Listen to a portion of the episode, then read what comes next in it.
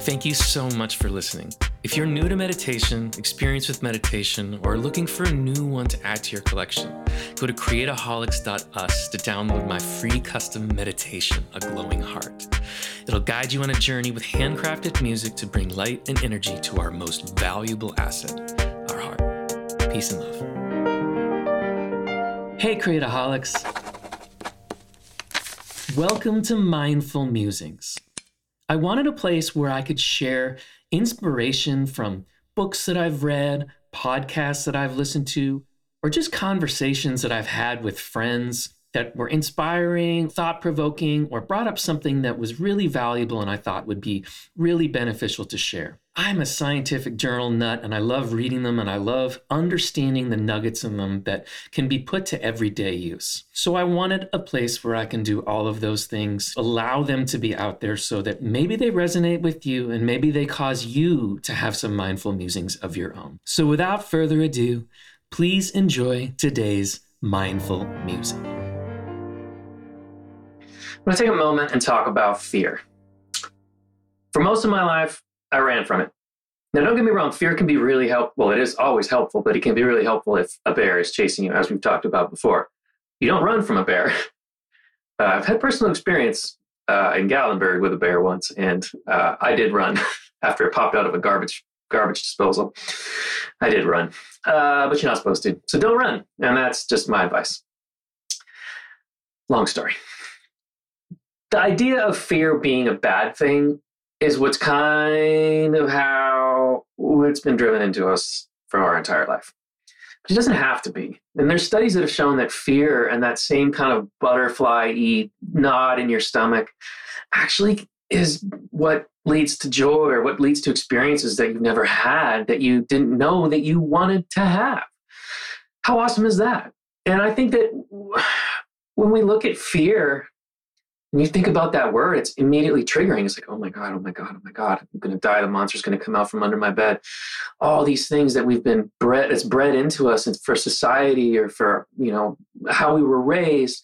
But it's actually beautiful. And I think that you can look at moments in your life. I mean, there are people that are scared of heights and elevators and all that stuff is just things that have happened to them in their past, their ancestral past, just anything that's like, that's living inside of them as a trauma that's creating this fear. I don't have a lot of experience with that. I don't really have those kind of fears. A lot of my fears exist around leaving comfort or uh, taking risks, like putting this Creataholics thing together. It was fear for me for sure to put my face on this video and share some of my true stories and things that I've experienced. But I know that on the other side of it, this is going to be really beautiful because I've had some really interesting experiences with fear. And whether it's you're standing on a standing on top of a cliff and you jump into the water and you're just elated that you've experienced that. I mean, there's so many ways that we can look at fear. Or it can be putting on running shoes and running a mile. You've never run before, but you were scared and you did it and you feel great. Fear can be really, really special. And there's one moment that I had in my life which kind of converted me in that respect. Such a homebody, such an introvert. I love my house here in Nashville. It's one of my one of my favorite spaces to be. Um, I love being here. I have a cat named Ping, and we hang out, and it's great. I've got my studio here that I make music in, and leaving it to go places. It's leaving that comfort. It's leaving that that safety place. And I decided to drive across Canada a few years back.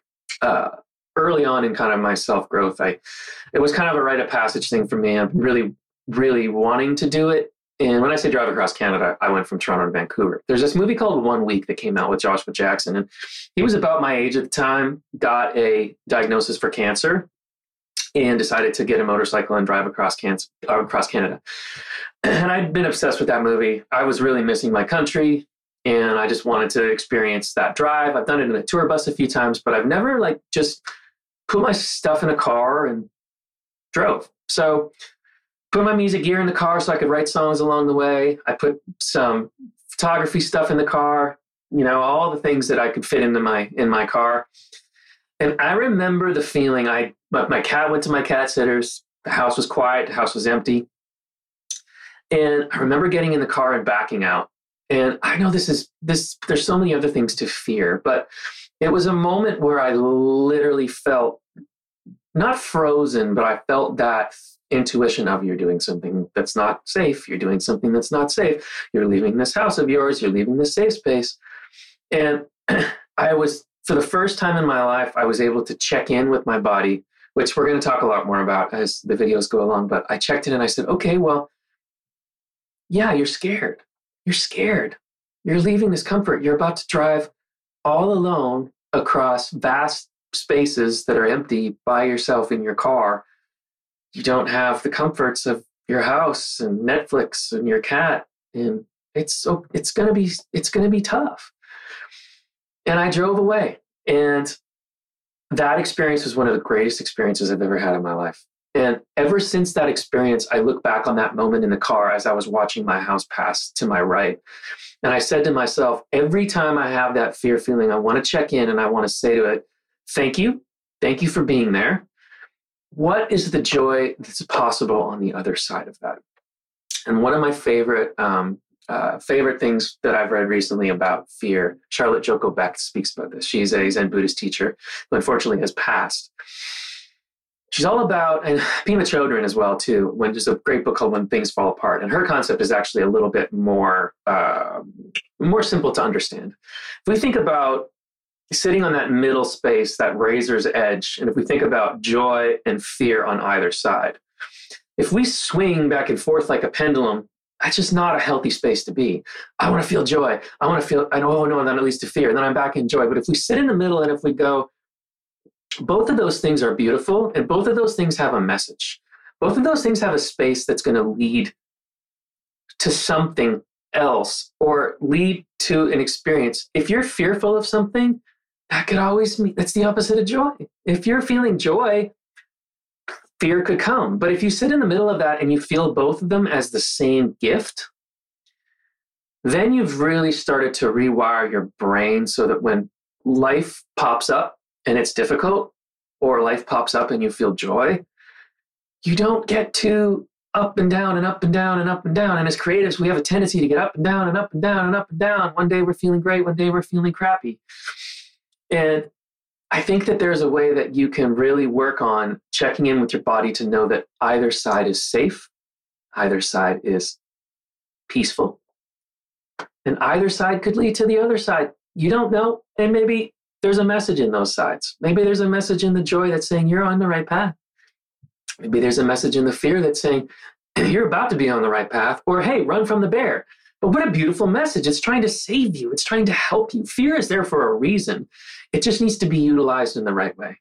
So I urge you as you go through your day to look at some of the things that you're fearful of. And it could be so simple. You know, it could, like the things that you're scared of and I'm scared of are so different. I love running. Like I love running. It's one of my most favorite things ever.